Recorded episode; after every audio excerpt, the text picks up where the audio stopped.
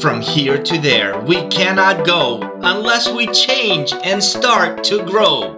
Welcome to Lead, Sell, Grow, a show that helps you amplify your leadership, grow your sales, and take your life to the next level, all while being human. Here are your hosts, Eric Konovalov and Harry Spate. All right, welcome to another episode of Lead, Sell, Grow, everybody. Thank you so much for joining us today. Um, if you have not done so, head over to Facebook, join our group, Lead, Sell, Grow, the Human Experience Tribe. We want to hear from you. We want to hear your ideas. We want to talk to you. We want to connect with you. Now, this show is all about helping our listeners become better leaders, better sales professionals, and just grow personally.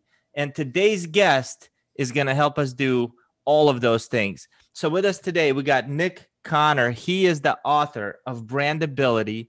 My man grew up in Boise, Idaho. If you guys know where that is on a map, but I guarantee you, you don't know where this is on a map. He now lives in Estonia. He is an entrepreneur. He helps coaches and business people grow their businesses. And we're just super excited to have him. Now, his story is going to rock your world because he went from being a pro athlete, pro athlete to entrepreneur. And I can't wait to dive in. Nick, welcome to the show. Great to be here, fellas. I appreciate you having welcome. me. And uh, yeah, great job on the intro. thank you. Thank you. I practiced it all day. Estonia is in Montana, I think, right? Estonia is yes, it's just a few miles from Boise, Idaho. So Nick, tell us how how did you how'd you end up from Boise to to pro athlete to Estonia? In 60 seconds. Yeah. Yeah, I know, right? you know, you know what's Nick. crazy? And and well, it's kind of crazy. I use that maybe that word too much. I think we throw that word out a lot. But it's gonna sound crazy when I tell you it was all all a part of the plan. So I'll just give you a little bit of backstory on what I mean.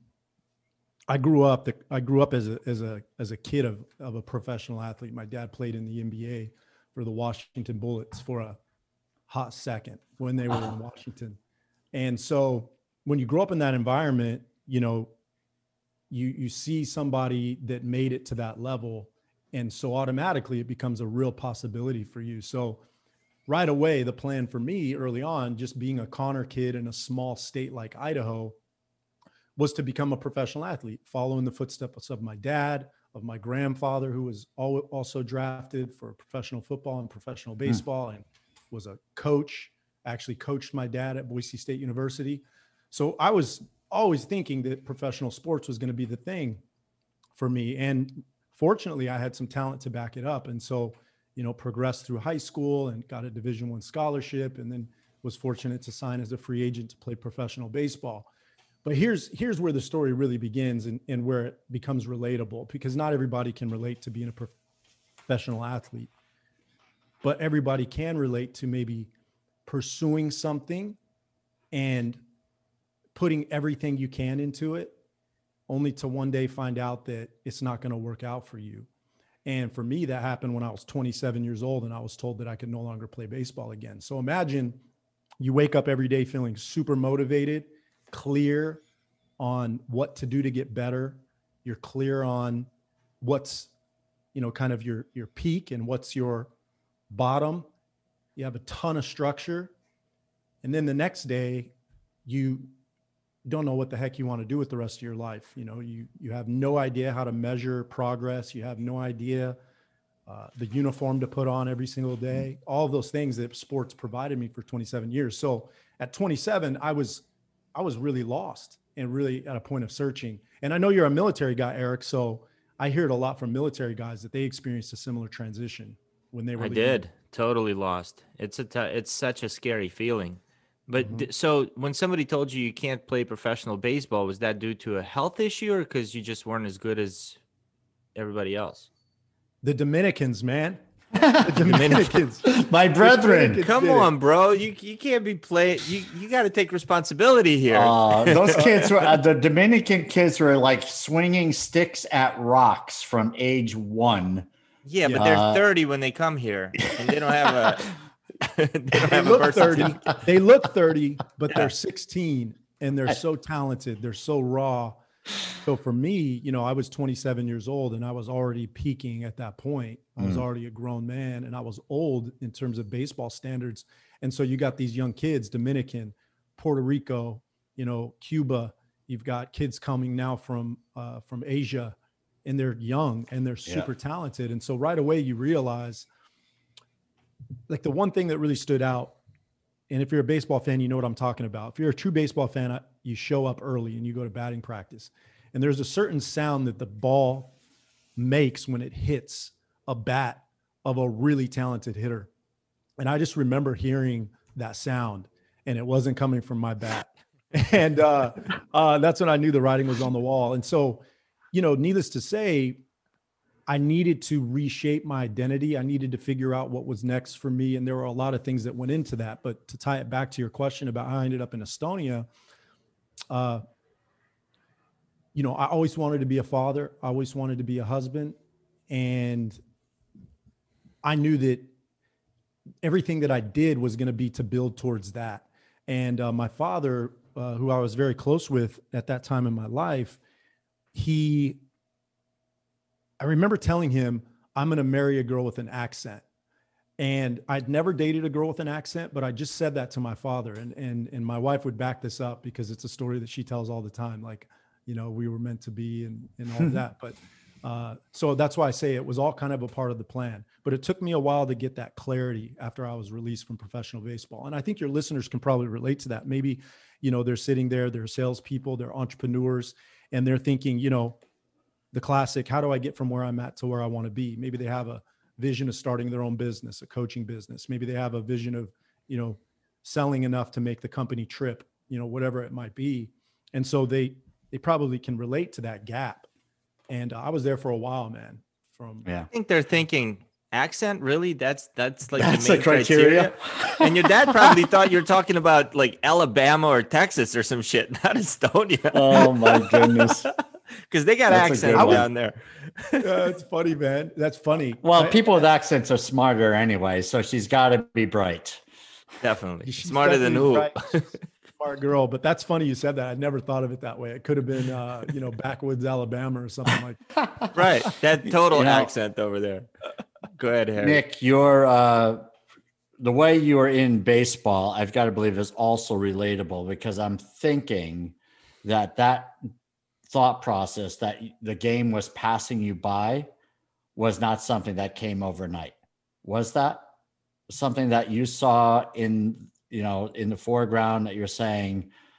you know, I've got to do this by next year, or I'm hanging on here and then I've got to make a decision. And you're kind of possibly were you putting that off a little bit in hopes that you were going to somehow reach what you wanted to reach in the game, but knowing mentally that that was going to be a real challenge for you?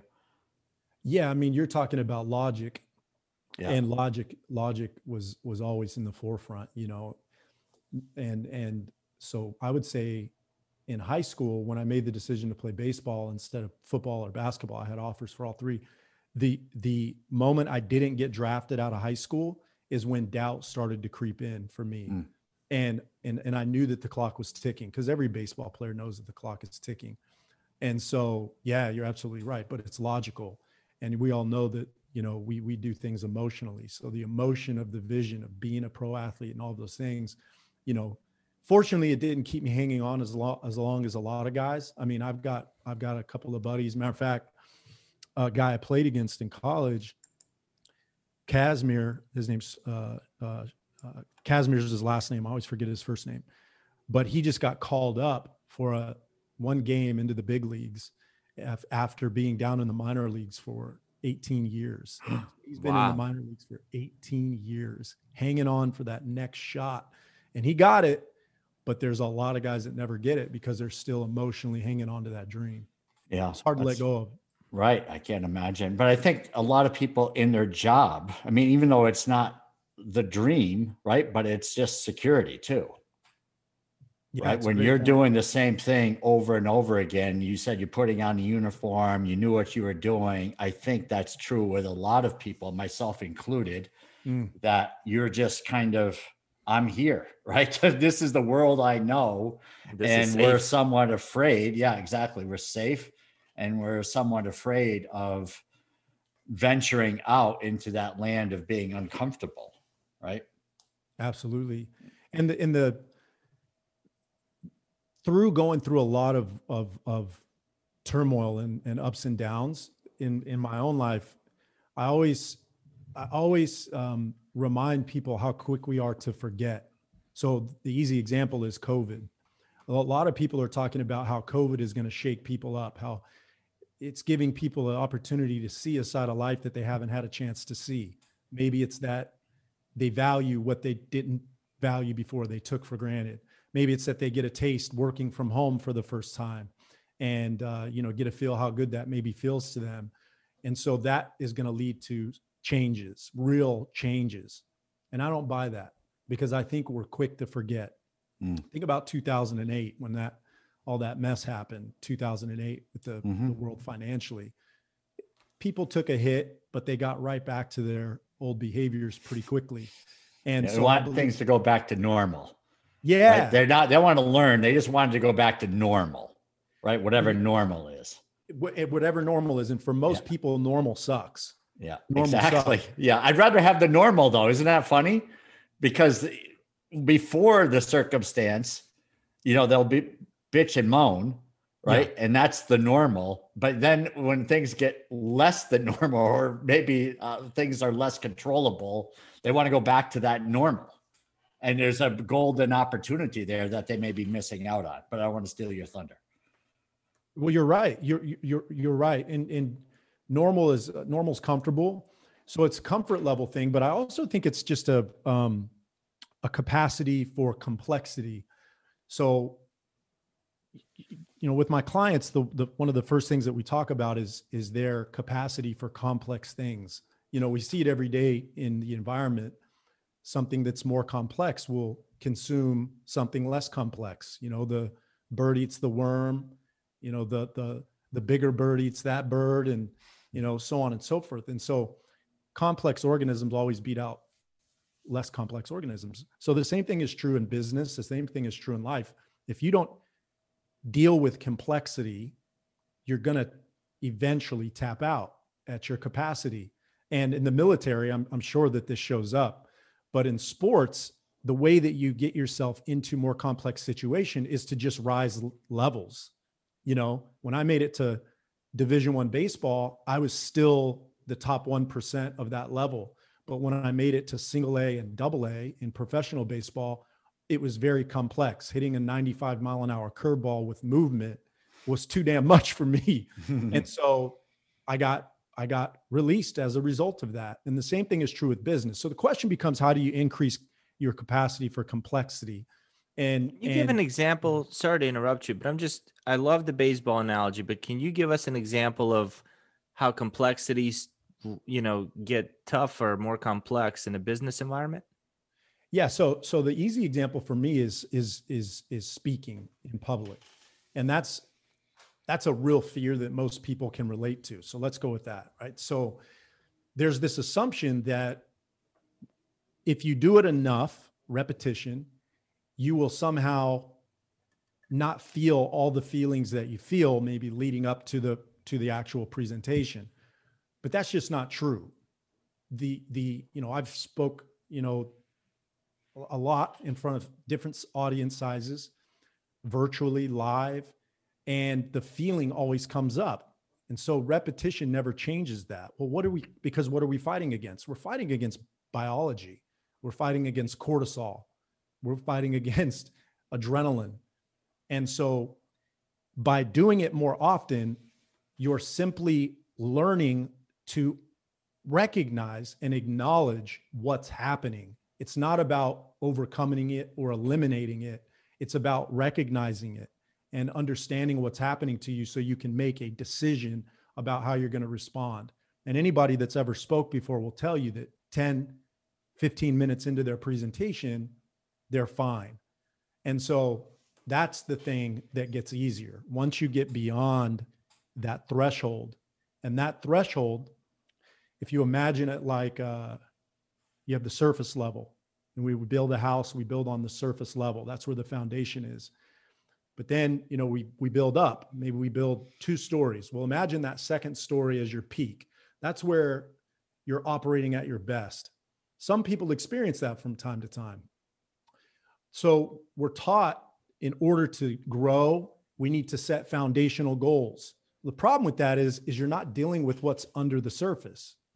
And what's under the surface are the things that traumas, you know, past things in your life that make it difficult for you to have perspective. So it's like building a house on sand. And so what I find is that most people, their capacity, they might peak up to that second level but it's very short experiences up there because they're constantly kind of bouncing like an EKG below the surface, dealing with those issues and their and and the surface level stuff, right? So I, I hope that kind of gives you a visual, right? So thermometer versus the thermostat, yeah. Yeah, that's another good one. That's another that's another good one. It's but it's not about eliminating maybe what's under the surface. It's to me, it's about dealing with it so that your baseline elevates, right? Mm-hmm. Yeah, setting the thermostat higher. Yep. Yep. Setting the thermostat higher. So it's this idea that you're going to somehow eliminate things that I think keeps people stuck, you know, the, in, in that job that they don't like. Well, you know, I've got to eliminate all these bad behaviors right. uh, so that I can be successful. It's not about eliminating things. It's just about learning how to manage them and deal with them. So one of the things that you brought up when you were going through your change, uh, listening to you on uh, Rich Cardona's podcast, was you going from baseball player to door to door sales guy. Yeah. I mean, talk about the. I mean, I don't know if there's anything worse than selling residentially and showing up in people's homes because people are so receptive to having strangers knock on their door. So how was how was that changed for you? Were you being were, were, were you being tongue in cheek, Eric? You really do you like it or you don't? I love them. I honestly love them. I know I'm not love when salespeople knock on my door. Oh, okay. But would I you bring them it? in? I want to hear the spiel. Like I have a conversation. right. I'm looking to recruit potentially, but they're you know I, have you ever done residential door to door sales eric no i haven't. Okay. It's it's a different world. Yeah that's why talk, i know how to talk about getting yelled at by oh, some yeah. guy who was protecting his spouse or something. It's oh, crazy. oh man.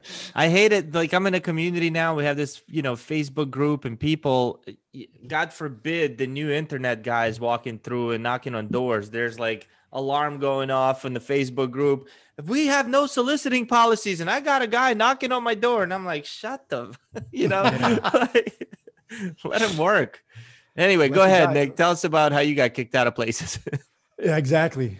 Let the guy eat, man. And and and and I wish I would have knocked on a door like yours, you know, because I was dealing with a lot of military guys that we were in Virginia. And so we were out in Stafford, Virginia, Woodbridge, uh, areas like that and you know i'd be sitting at the dinner table when you know husband would come home after a four hour someone else's dinner table not your own dinner table right exactly with his wife with, with the guy's wife. wife. while he's at work yeah yeah and you're a good looking dude so i'm sure your hubby walks in he's like what the hell yeah, yeah selling exactly. like a selling a you know six thousand dollar commitment security system you know but the tough part was the ego hit, you know, the summer before I was playing baseball, pursuing my dream. And, and, then I'm knocking on doors, you know, getting the door slammed in my face, which is already hard enough. Mm-hmm. So I was dealing with a lot and I didn't handle it well. You know, the rejection of being an athlete was very different than the rejection of, of just people rejecting you because you were being a human. You know, I had never experienced that. I experienced a lot of rejection and sport failure in baseball because mm-hmm. that's what baseball is, but right. I'd never been rejected by other people. I was always liked by people, and you know, so that was really difficult to deal with. And uh, Let but me I ask you this, success. Nick. How would you answer this question? You're, you know, you played at a pretty high level ball, right? So you're pretty, uh, you know, you're an athlete, you're a professional athlete. So you've gone through the rings of complexities. Now they take you out of there and they put you into an entry level knocking on door sales job. Did the complexity level go up or down? Well, capacity for it went down, you know. Um, look, I, I, I want I, I, had some success, okay, but that's not the point.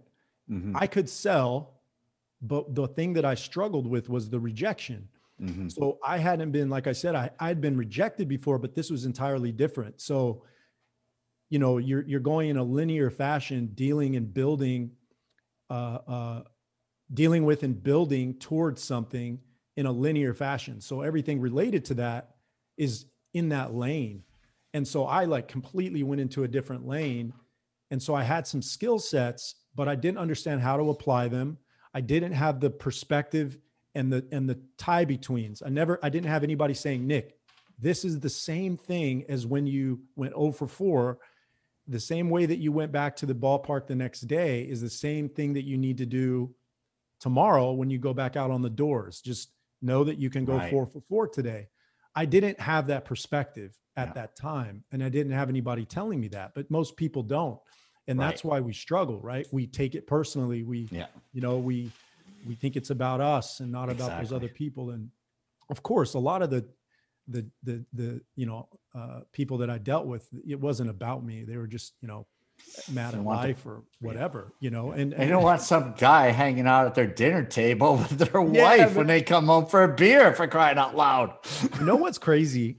I married a girl. So I met Lisa, um, my wife, at an event in Nashville. And uh, she jumped on stage, and this was an event for coaches. And she was sharing all, all of these facts about Estonia and all I heard was the accent. You know, my wife's five five foot eleven. Dad, I found her. yeah, exactly. Black hair, ocean blue eyes, and I'm just blown away by this girl. And she's sell, sharing these facts about Estonia. You know, uh, they invented Skype here. Um, most supermodels per capita than anywhere in the world, and I'm like, game over. You know, game, you know, game over. Um, but my wife, this company, she had just been promoted to being a coach for this company called Southwestern Company. And for six years prior to that, she was one of the top sales reps selling children's books door to door. So she had been coming to the US to sell books door to door for six years. And so, and she was great at it. I only made it in two summers selling security systems. So, you know, my wife and I have the same experience. She's a salesperson, she's a sale, she's a coach uh, which is a unique thing. I don't know if you guys work in similar fields as your wives, or maybe you both work at home. There's also challenges, obviously, that come with that. Um, you know, but sales has been really a godsend for for me, and and it was it was something that allowed me to kind of figure things out. Sales jobs are mostly 100% commission jobs and I've always been certifiably unemployable. Just you know, uh, you know, for a lot of reasons. Um, so commission and sales has really been a godsend for me, and and so I I have a an appreciation for sales that that um, you know I think only you can have when you've when you've done it for as long as I'm sure you guys have, and I I've had. You know, you resist it for a long time, maybe despise it a little bit for a while, don't want to be called a salesperson, and then you realize what it can provide for you and your family, and and and so that's when it gets really fun. Sales is the best. So, okay. So what were you doing at this event? So I was, I was uh, a coach there with this company called Southwestern Consulting. I was a sales coach there. That was my first coaching job. And uh, I spent four and a half years teaching uh, mortgage professionals, realtors, insurance agents, financial advisors how to sell. And I sold through live workshops. And so my job was to call on sales managers, have them come, bring me in for a free sales training. And then, of course, what I was doing at that sales training was selling coaching.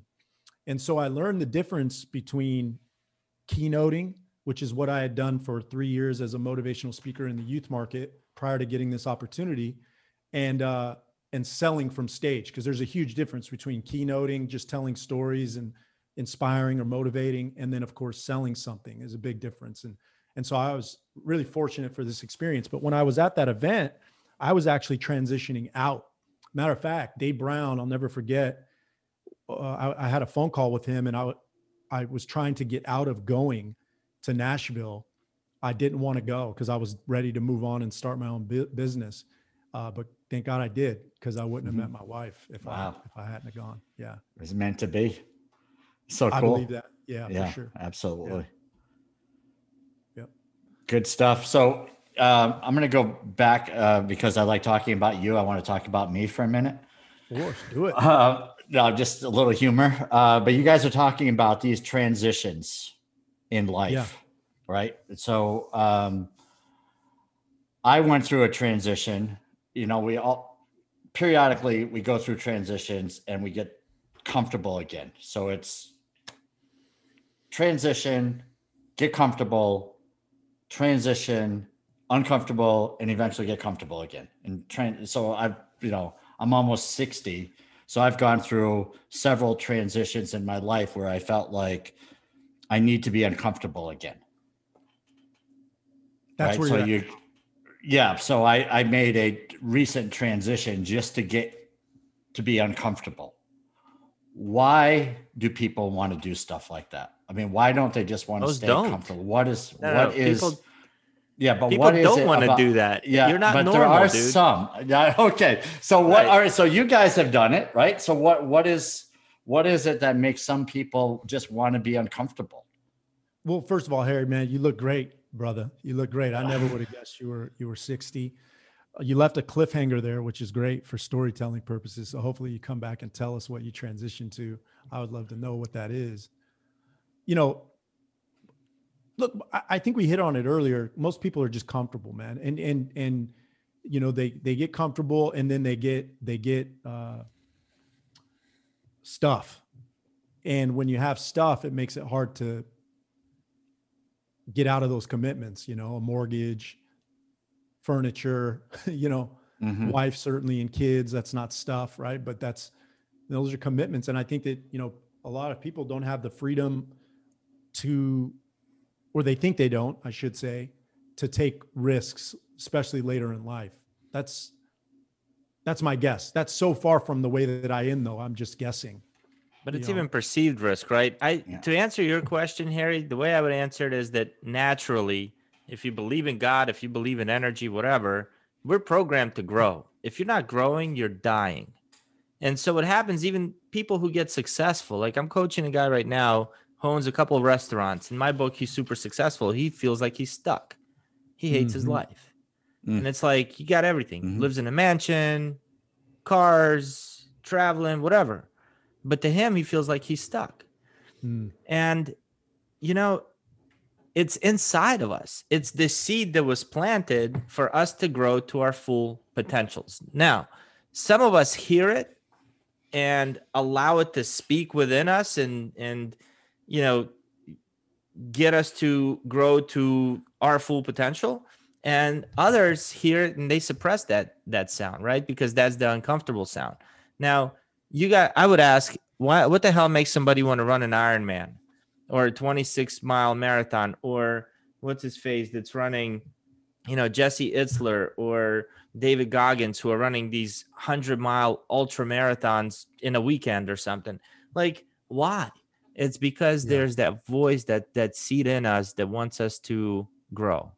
And mm-hmm. just like trees, just like animals, just like anything else, I think our purpose here is to grow to the fullest we can possibly grow. See what you can actually create out of yourself before you die.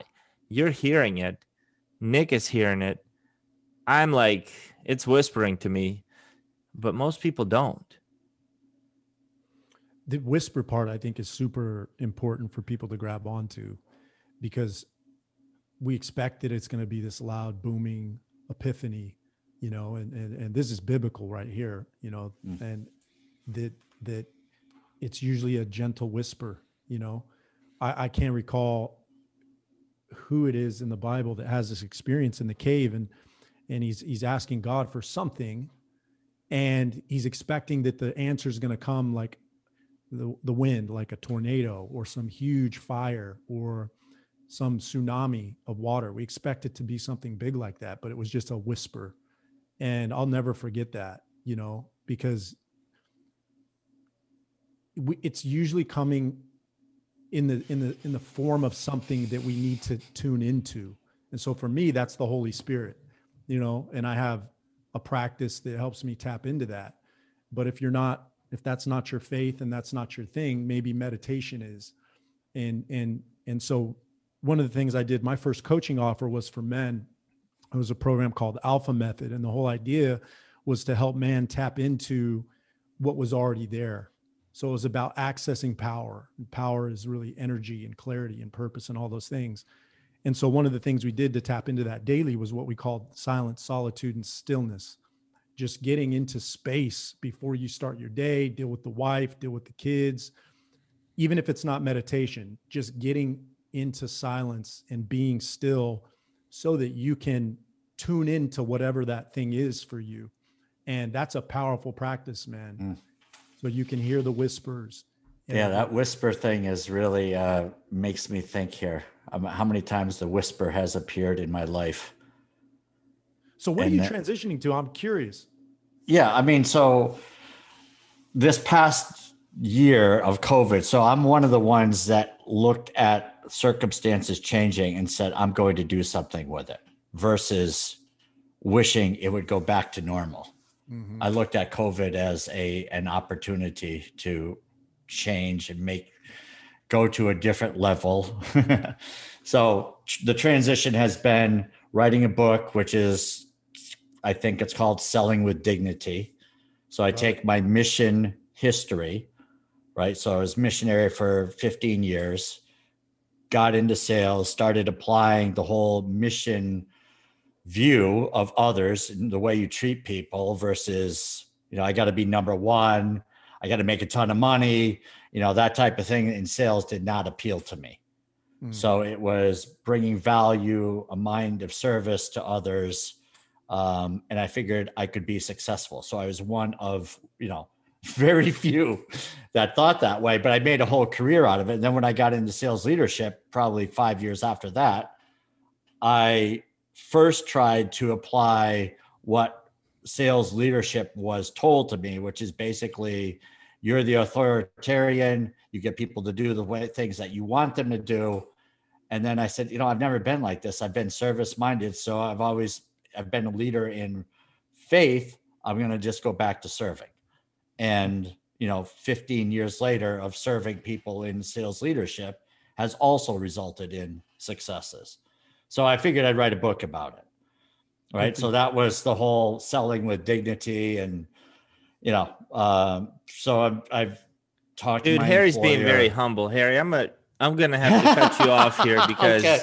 that's not that's not your you know, humility transition. is all part of the uh the process, right? yeah, yeah. Right. That's not the transition, dude. When listen, I called Harry uh, about this podcast, and I don't know. The whisper said call Harry to do a podcast with him. I haven't seen him probably in a few years before that, and he's running a sales team for a copier dealership in Miami, mm-hmm. and full time. And he's like, "Yeah, let's do it." So we started doing this he starts getting into personal development, hearing his own whispers and following him, reading the books, started following some people uh, online. And then it transitioned from my from my view, it's like I want to serve people. I want to serve them in a capacity as a motivational speaker, as a public speaker, as a sales trainer, as a corporate coach. And he just, dude, there wasn't one freaking ounce of, oh, I'm 60, I can't, you know, what 60 year old would give up a full time job and go do this and go do that? My man sat down with his company and said, This is what I want to do. This is my passion. You guys can have me part time or something along those lines. And they kept him because of the value that he was bringing to the team wow. and gave him the opportunity to go write his book. Since then, he's attended seminars to learn how to become a speaker. He's attending seminars on leadership. He's given speeches. He's running meetings. Like, dude, this transition is freaking awesome to watch. It's not just about writing a book. It's yeah, about, okay. I mean, it's it's it is pretty cool. When looking at it from your eyes. I like your the way you see it better. yeah, that's what it is, right? So uh, that's the transition. It's very inspiring because there wasn't a split second of doubt. There wasn't a split second of doubt. Like hmm. this morning, we had a conversation. He's like, "Hey, I got this opportunity. Somebody wants me to do a mastermind group. Do you want to do it? Like, do it with me?" I'm like, "Absolutely." He's like, "Okay, great." Um, and then we got into a little argument. I said, well, find out from them how many people they're going to have in this mastermind group, and then we can create the program. He's like, nope, we're just going to create the program like we already have all the people filled in the mastermind group, and we're just going to run it. We're just going to do this on faith. I'm like, dude, all right, let's do it. it. so, so, uh, so are you guys, so you did mission, mission work in the Dominican Republic. Yeah. In the DR. Yeah. And Eric, is faith was faith always a part of your life, or is that something you found later in life, or what, what was that for you? Because it sounds like you you share that in common with Harry and myself. No, I was uh God didn't exist up until a couple years ago. Um, wow. I had a conversation with John Maxwell, but everywhere I went, people were like, "Hey, what's your faith? What's your faith?" I'm Jewish, by the way. I grew up not really religious, but I always knew I'm Jewish. Um, I had strong ties to the cultural aspect of Judaism, but not necessarily, you know, the religious aspect of it. But then I sat down with John Maxwell one on one. It was like some a, a, guy that was friends with John Maxwell was like, dude, you got to talk to John about faith. Let me just arrange a meeting. I said, absolutely. I love John Maxwell. Let's sit down talk. So we sit down and John asked me about my faith, and I told him, he said, Eric, here's what I want you to understand. He said, it's not about the religion. See, I was thinking faith equals religion and I want mm-hmm. nothing to do with religion. He said, It's not mm-hmm. about religion, it's about a relationship. I want you to have a relationship with God. And it made sense. And then two years later, after that conversation, um, something told me to go to the ER because my back was hurting. And it turned out that my heart had a birth defect and I was about to die. And wow. my back never hurt anymore, but I ended up getting open heart surgery to fix the, you know, my defect and I ended up living. And so mm. I know that was God. Like there's no doubt in my mind that was God. And then listening to guys like Napoleon Hill, listening to guys like um, Joe Dispenza and and those types of guys, mm. that that resonates with me a lot more. Like God's an energy, God is love. It has nothing to do with, you know, the religious aspect. And that's that's what I'm following. Love it, man. Powerful. Yeah, yeah. Gotta mm chills when you're telling that story and, and it happens every time. And that's that to me is is it means i'm tuned in you know getting chills. Like that's why i listen to worship music. It's not the best music but there's nothing else that gives me the feeling i get when i listen to worship music. And it's hmm. like it's an emotional experience for me. And, and like justin bieber just came out with a new album powerful. It's not his main album because the record label probably wouldn't let him release yeah. the songs that he released, but he released a second album after his latest release. I think it's called Power. But he's talking about real stuff. And I was listening to it because I was curious. And it's Justin Bieber, but he's talking about something that that that I know, which is and have, which is a relationship with the Lord, right? So for me, I'm tuned in. When I feel that way, I know I'm tuned in. So I think this is another thing maybe for your listeners. It's like when you find the thing that tunes you in, when you find the thing that works for you, double down on it, double down on it and do more of that. And don't go try to find something new all the time. Because we touched on briefly, I mentioned uh, this idea of access to power and how power is finite, focus, time, finite. So it's like, it's about, is my experience in my life, and I've seen this a lot with my clients, is it's the things that we remove more than the things that we add that really help us grow. So yeah, I love what you said. Thank you for sharing your testimony there. That was powerful, man. Dude, uh, but I got to tell you, like a lot of people, myself included, and if you've ever read the work of Dr. Maxwell Maltz and Psycho-Cybernetics, got it right behind me. Love that book. And it mm. says that you'll never outperform your self image. And so mm. my problem was that, and I don't know if you guys do this, who's listening. My problem was that I can get up on stage and speak, or train a company and then I get great kudos for it, right? And I would walk out and I would say, "Oh, I sucked. I didn't do this. I stuttered. I didn't I magnified all this crap that I thought I did wrong. And then the next time it was time to do it, I would start self sabotaging myself. Mm-hmm. Right. And here's the thing I learned in my growth journey is you cannot see the picture when you're inside the frame. Like when Harry was just talking about his transformation, he freaking mentioned the book he's writing. He left out the 50 other awesome things he did because he doesn't see himself as that. And chances are you don't see yourself as the awesome you that you really are. And that's the true power of getting a coach or getting somebody who believes in you. Because if you don't believe in yourself, you'll never, ever outperform that self belief. But if you get a coach, like I have coaches who just freaking skyrocketed me just because I used their belief in me to do it. Mm-hmm. Mm-hmm. So Nick, like when you say when you say um when you hear this, you know, double down on it, with that is going to come that gremlin. I call it the gremlin. I'm sure others call it, and everybody knows who that gremlin is. Because as soon as you try to double down on it, that little effort gets in your head, and he says, "What the hell are you thinking? You're too fat. You mm-hmm. suck at that. You've never done that before. You got a job. What are you? Got? You got kids. What are you going to quit your job and go do that? You no way. Yeah. Stay here. How do yeah. you shut that guy up and go go really double down? You know the it, it gets it just get to me it gets quieter. You know, and bit and and the way that you quiet it down is is is through action. And so there's this saying. It's a tongue twister, and you probably have to rewind this if you're listening. Um, but the saying is that it's easier to act your way into healthy thinking than it is to think your way into healthy acting. And so that's just a kind of a counterintuitive way of looking at personal development. And here's maybe my interpretation of that. So, you know, in that gap between 27 and 31, I spent a lot of time in personal development. The first book I read was The Alchemist. I read it cover to cover. It was a game changing book for me. And the next book that I read was Tony a Tony Robbins book. I think it was Unleash the Power, Unlock the Power, Unleash the Power Within.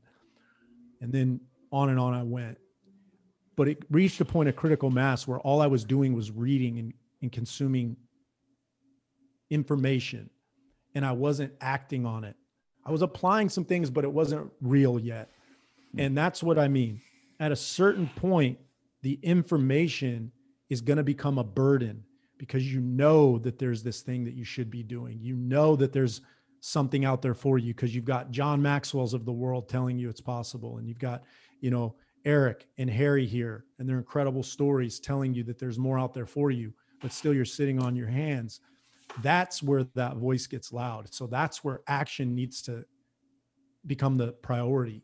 And for me, you know, the first jump that I made to take action on that was, you know, leaving a, a good sales job where I was recognized, I could see a future, I was making pretty good money, and I made the decision that I was going to pursue this this this calling on my heart to go in and serve inner city youth uh, as a youth speaker, and uh, and I decided to do that, and that is when I started to have the opportunity to apply the personal development and and and that really led to a lot of great things. That led me to my faith, frankly, and and and so um, action, man, action yeah. is the way that you quiet that voice down.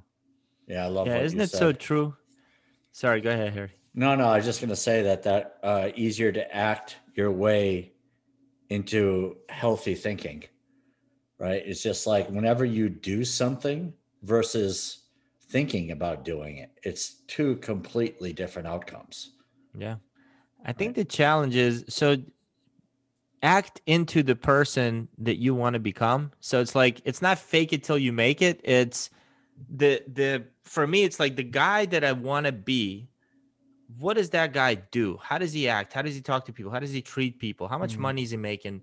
What's his day look like? And that's a lot of work.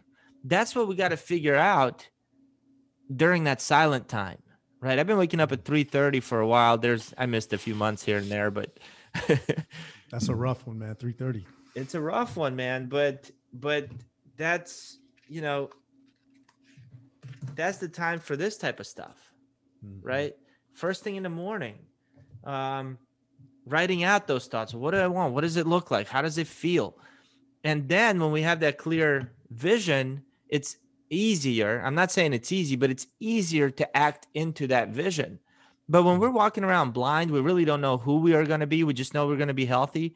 But what does healthy really mean? You ask 10 people they're going to tell you 10 different answers.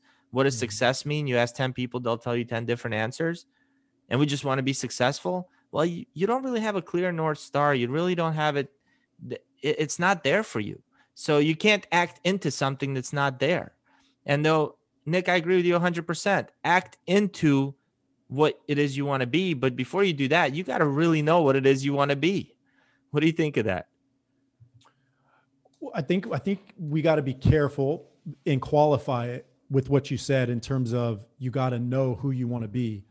And and and you're you're absolutely right when you say it, but what people are going to hear is that I got to figure it out first. Right. And that's not that's not what Eric is saying. What Eric is saying is you sit down and you make your best guess your best guess right. at who you want to be and then you just get to work and and and it might have been john maxwell or jim rohn or some of the classics that said it doesn't matter if it's perfect it just needs to be defined and i think it was jim rohn actually one of the most powerful workshops that that that that, that i've ever listened to was where he was taking people through and having them qualify their goals. What do you what do you want? 50 things you want to see happen in your life. Now let's sit down and let's write a 1, a 5, a 3 or a 5 next to it.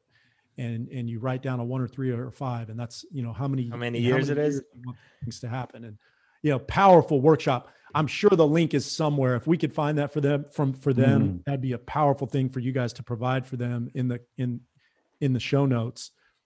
Um but he says that in that workshop it doesn't matter Yeah, if it's perfect, it just needs to be defined. Yeah, you're looking for it, aren't you? Not only do I have it, I got to freaking print it out. Is the Oh one year success plan.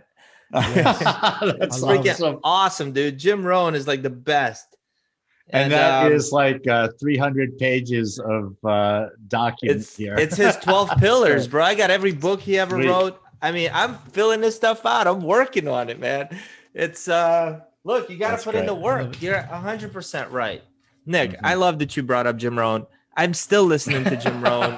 like you'll find him in my car 90% of the time, just talking with him. I mean, I just love him. Anyway, sorry, go ahead. I got excited. No, this, is, I mean, this isn't a surprise. Like this isn't a surprise because you know, and, and to everybody that's listening, you should you should give yourself a pat on the back, you know, right now because, you know, um, there's a saying that's a it's a little cheesy. I try to stay away from cliches in this business because they're they're overused, but some of them are true, so they're they work right. And, and it's proximity is power.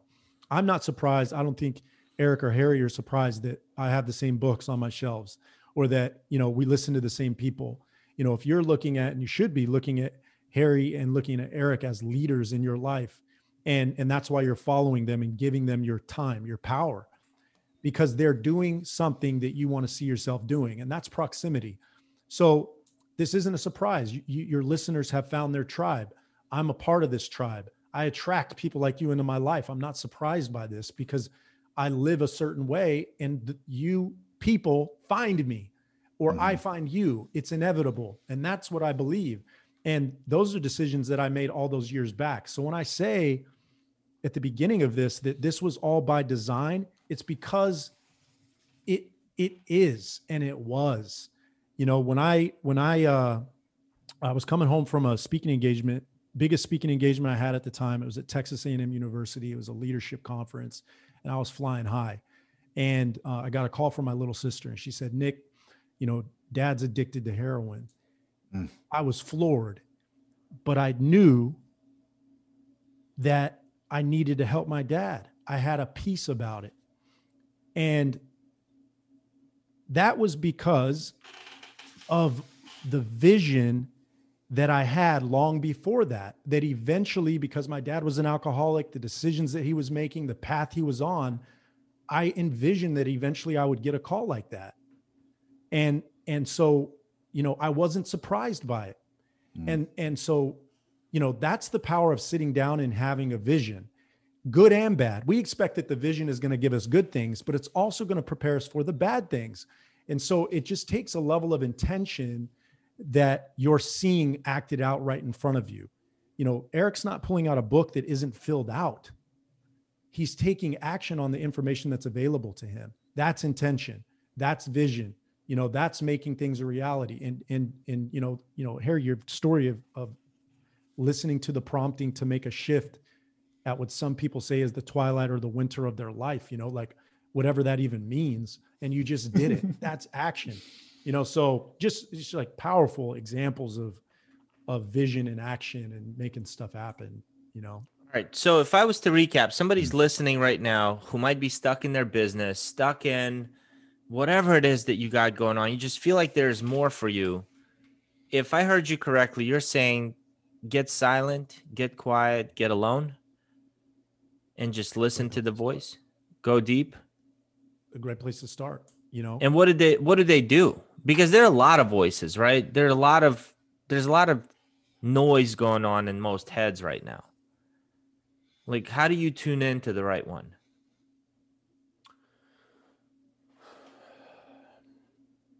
You know, I don't know. I don't know that I have a good answer for that.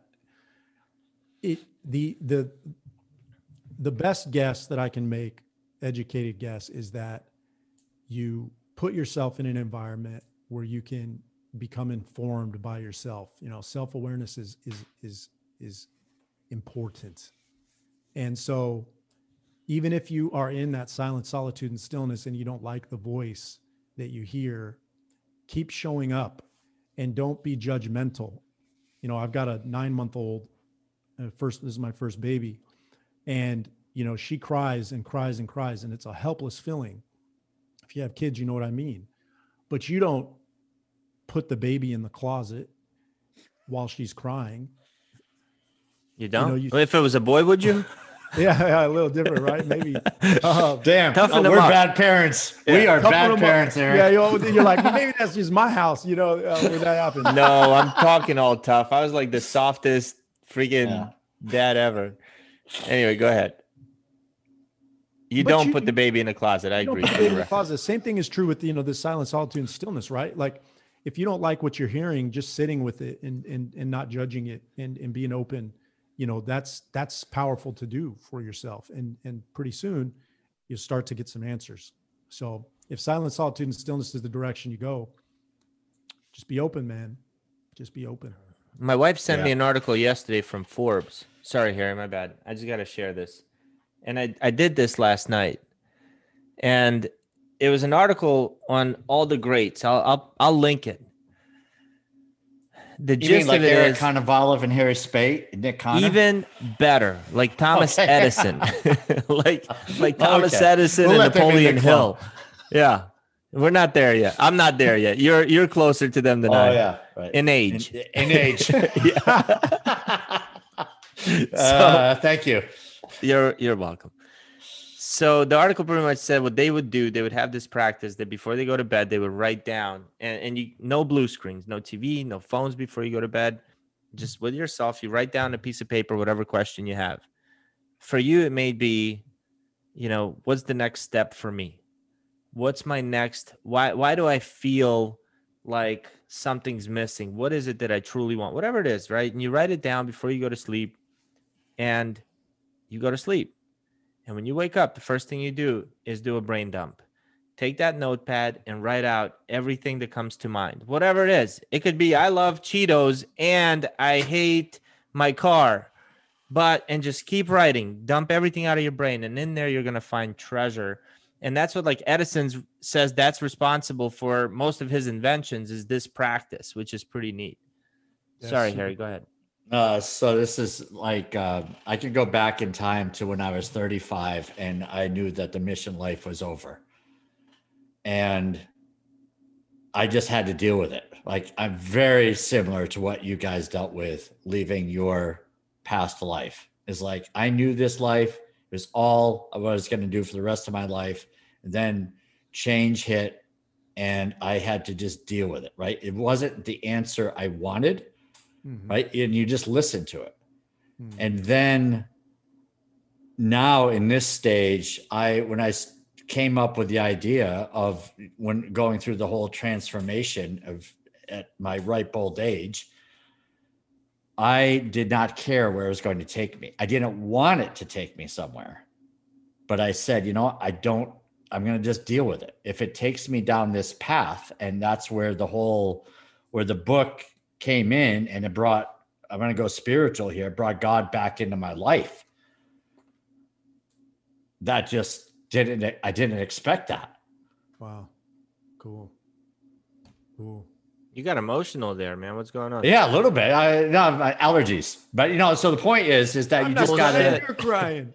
yeah, yeah. But the the point is that um, you don't. You just deal with where. Don't let the outcome scare you. Well, you said you brought God right? back so, into your life. Where was God from the point you were 35 till now? Um, yeah, kind of in the back burner, way, way back burner. Right. So, I mean, not that, I mean, so it's, it's, it's just an evolution of thinking, the change of thinking. But the way you thought based on John Maxwell and what he told you is I didn't have that thinking years ago. And then I was kind of like uh, out there for a while. And now I think like that. And I, you know, I listen to Nick and I can say, he's my brother. Right. And I hear, you know, different people and I can re- totally relate to them versus where I was in my mission life. It's all about religion. Mm-hmm. And then mm-hmm. when you get turned off by religion in life, then you say, it's not about the religion, it's about people and doing good for others. And it doesn't matter what the label is. So anyway, so Harry, we're gonna whole... have to do an interview just, just listening to that. Yeah, and, yes. And God, yeah.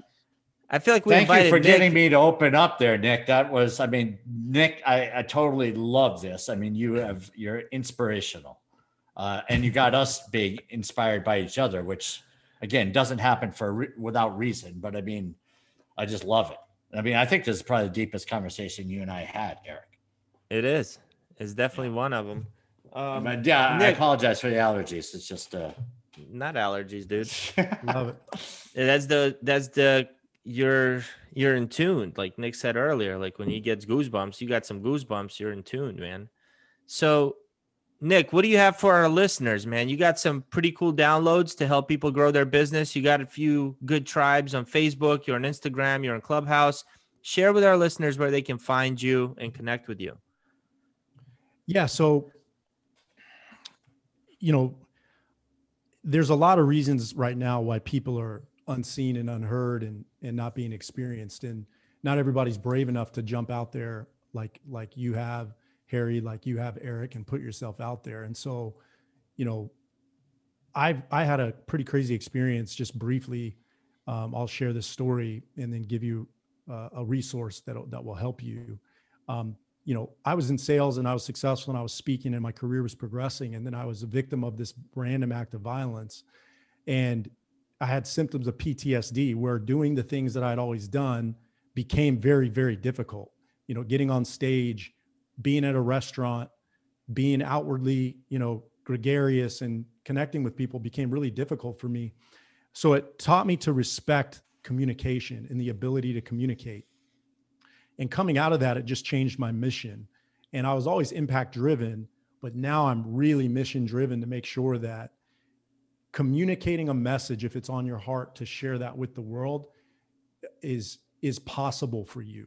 And so if that's you, and if you feel like you don't have the tools or you're not equipped, what I want you to do is go to nickconnor.com and and there's three options that I have there very strategically. If this is the first time you're coming in, in contact with any of my work, download the free giveaway, uh, how to get your first 100 event attendees if you're running webinars or want to figure out a way to run your own live event. If if you really resonate with what I've said, there's a training series there. Um, it's really all about how to get your message out there in a bigger way. And if you really want to work further, there's an opportunity there for us to talk one on one. So, nickconnor.com is the place to go. And if you have a message that you want to get out into the world, I'd really encourage you to go there right now and, and take a look. Awesome, Nick. Wow. Thanks for yep. sharing, man. I went there already. I encourage you. Appreciate it, Harry. Appreciate it, man. This is yeah. this has been awesome, fellas. I mean, I always uh, appreciate the opportunity to get on somebody's podcast. So thanks so much for having me, guys. Well, the world needs to hear your message, Nick. Thank you so much for joining yeah. us today, man. This was a blast. From here to there, you're gonna grow because you've listened to our show. If you like our podcast vibe, don't be a stranger. Hit subscribe. Thank you so much for tuning in. Be sure to join the B2B Sales Secrets Facebook group, and we'll see you on the next episode.